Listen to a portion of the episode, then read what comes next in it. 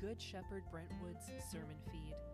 Today's sermon was preached by Mother Natalie Van Kirk on the Feast of Epiphany, January 6, 2023.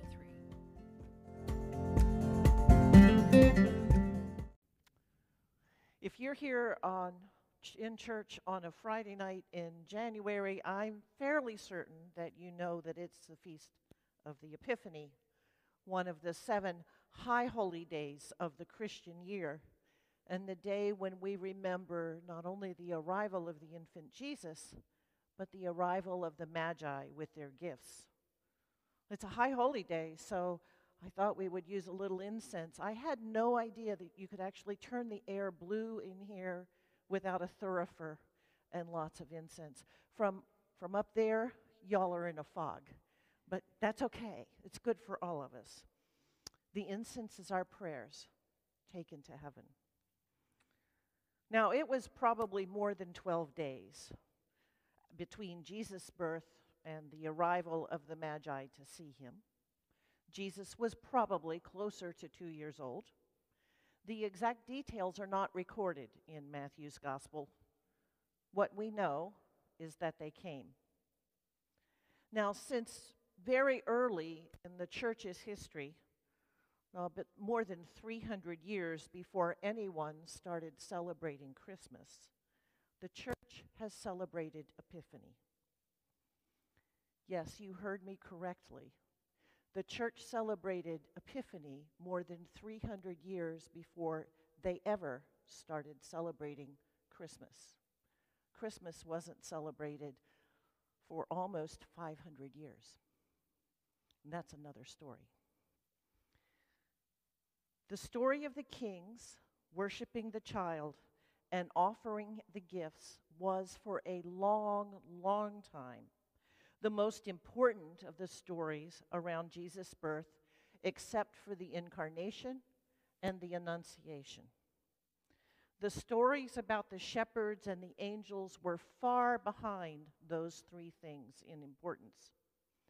If you study Christian art over time, you will find that depictions of the shepherds at the Nativity are almost completely absent from Christian art until St. Francis popularized the nativity tableau, live nativities, in other words, 1,300 years after Christ's resurrection.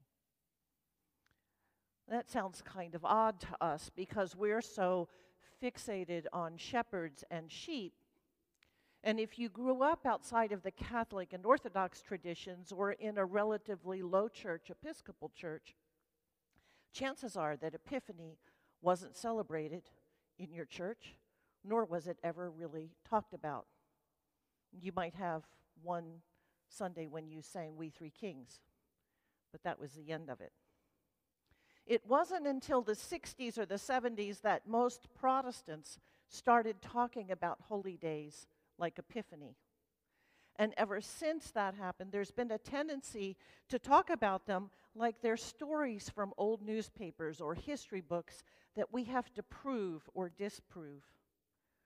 So, over the years, I've heard, and perhaps you have too, lots of sermons about why there were or there were not three magi, whether or not they were kings, whether or not there was a star or a comet for them to follow, whether Jesus was in Bethlehem or in Nazareth, when the Holy Family might have moved from Bethlehem to Nazareth, and when the Magi got there, wherever there was. All sorts of stuff like that. And you know what? None of that, none of it actually matters. Like all of the feast days of the Christian calendar, the primary point of Epiphany is theological and spiritual. It does commemorate an actual event. But for the early church, the whole point of Epiphany was that it told them about the Messiah Jesus of Nazareth. Sometimes the way we celebrate our most important holy days now hides those facts from us. You can see it in the changes for the titles of the great feast. The original titles for, title for Christmas was the Feast of the Incarnation. it commemorated the fact that Christ became incarnate for us and for our salvation. Christmas was just an abbreviation. Easter was originally called Pascha and still is in most of the world. It's the great Passover of the Lamb, when Christ was resurrected from death to life and human beings were saved by the blood of the Lamb from the penalties of sin and death. The allusion to the Passover of Exodus and God's salvation of the people of Israel was pointed and deliberate. The transfiguration was known as the transfiguration of our Lord, God, and Savior, Jesus Christ. As the old name indicates, it is the feast of Christ's full revelation of his divinity and humanity to his followers. The Epiphany was originally called the Theophany. Theophany means the appearance or light of God. It is far clearer. Epiphany celebrates the appearance of God in the world. So, what's its spiritual importance? Well, if you look at your bulletin and look at verses 4 and 5 of the reading from Isaiah, and they're not numbered, so you'll have to go with me here. It's, it's pretty close to the top. It says, The Lord will rise upon you, and his glory will appear over you. Nations will come to your light, and kings to the brightness of your dawning. And in verse 6, they shall bring gold and frankincense and shall proclaim the praise of the Lord. Or if you look at the psalm in verses 10 and 11, the kings of Tarshish and the isles shall pay tribute, and the kings of Arabia and Saba offer gifts. All kings shall bow down before him, and nations do him service.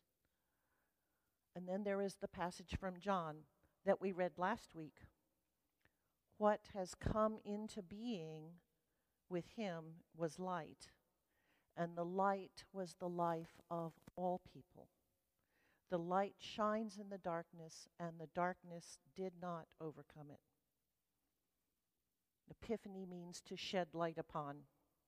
And on this day, in the story of the Magi who came from the Gentile nations to the light of Christ, the light that defeats all darkness is revealed and worshiped by the entire world. In the passages I just put together for you and today's story of the Magi, early Christians found reassurance that the good news of Christ Jesus was meant for all the people of the earth, not just for Jews. And so they, like St. Paul, went to tell everyone. Now, we should think of Epiphany as a cataclysmic, shocking event. An event that creates the spiritual equivalent of that feeling that you have when you come out of a dark cave into light, or when you're sound asleep in a dark room and someone suddenly flips on the light switch, and wow, you squint and you cover your eyes because the light is so bright. Epiphany is even bigger than that. Imagine you've been stumbling around in a dark room, falling over furniture, breaking things. I usually break my toes. And running into other people, pushing and getting pushed around, and all because you're looking for the person that you love most dearly in the world. The person without whom it would be hard for you to keep breathing the person you miss all the time when they are not there, the person you long to see, and that person is in the room. You can occasionally hear the voice that you love or even catch the scent of that person, but you cannot see him or her, and you cannot lay hands upon your beloved. And then suddenly, the lights come on, and your beloved is right there in front of you to be hugged and kissed and adored as much as you desire. That's the spiritual meaning of Epiphany. In Christ, the light of God is made manifest in the world, and Christ is right there in front of you for you and all the people of all the nations to see. The Magi were searching for that sort of beloved. It wasn't the star that they sought, it was the one who was the very light of the star. The Magi were seeking God. For early Christians, it was obvious that the Magi were kings who had seen the brightness of the Lord's dawning and come representing the peoples of the world to acknowledge the true presence of God. Isaiah had promised it. How could it be otherwise? And what they did when they arrived is as important as any other part of the story. The translation of the scripture that we use today said that they came and paid the Christ child homage. What do you do when you pay someone homage? Do you stand before them silently and reverently? Do you make speeches? Do you cheer? What in the world does it really mean to pay homage to someone? The, uh, the text in Matthew is actually much more explicit. It says they worshiped the Christ child. And the word that Matthew uses for worship literally means to fall down on your face in front of someone, to prostrate yourself. It means complete submission, not holding anything back. And this is the word the Bible always uses for worship not holding anything back, to fall on your face before the Lord. In the Bible, when people worship God, it's a whole body experience. It isn't something they do with their heads, it isn't a formality where they go through the motions. You cannot prostrate yourself in front of everyone and feel like it's a formality. It's far too vulnerable and submission a position, a submissive a position for you to do it by rote. But for modern people, I think we tend to forget the whole body experience of worship. Even Episcopalians who are really proud of the fact that we engage in, in liturgical calisthenics can neglect, neglect to make the connection. Instead, I think we modern people think about worship in three ways that don't have any bearing on the kind of worship that we see in the Bible. We tend to see it as a very verbal head game. We come, we listen to the preacher say something. We might even, maybe, repeat a prayer or a creed or sing a hymn. And then we go home and we consider whether we believe any of it, if we don't just forget about it completely. The other way we might do it is we might make the right moves, but never involve our heads with our hearts. We come to church, we sit, we stand. We might even kneel or cross ourselves. But when the priest says, Lift up your hearts, and we respond, We lift them up to the Lord, our hearts stay right where they are.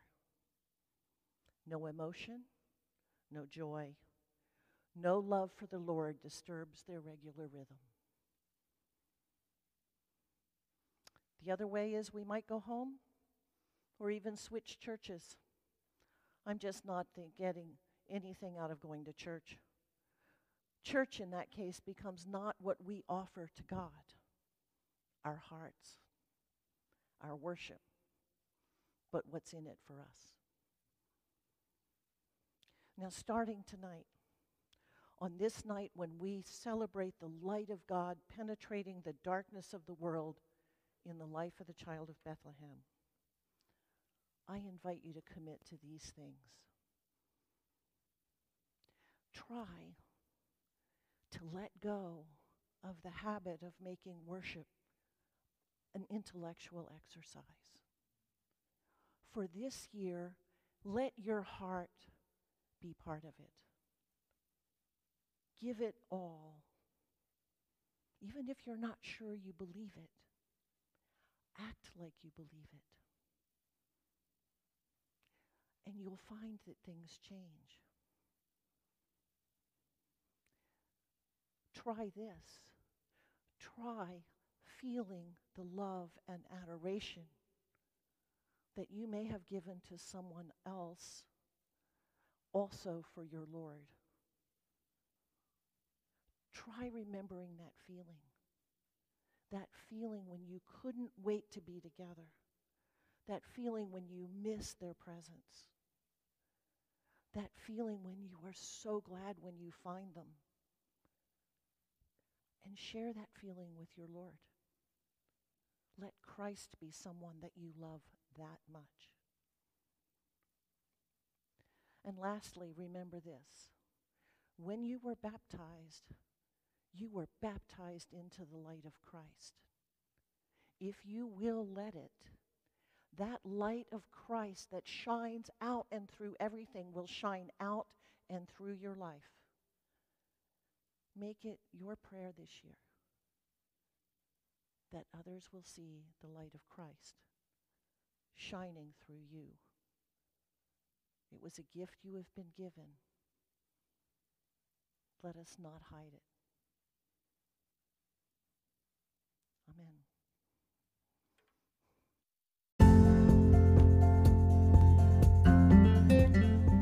Thanks for listening. If you're interested in hearing our sermons in real time, you can check us out at our website, www.goodshepherdbrentwood.org, or attend online during our 1015 Sunday live stream on YouTube. You can also find us on Facebook, Twitter, Instagram, and TikTok at Good Shepherd Brentwood. If you have any questions or comments, or maybe you'd like to meet with one of our clergy, you can email us at office at goodshepherdbrentwood.org. Or if you're interested in visiting in person or have questions about our programs and services, you can text 615 637 3738, where you'll be contacted by our staff. We'd love to meet you.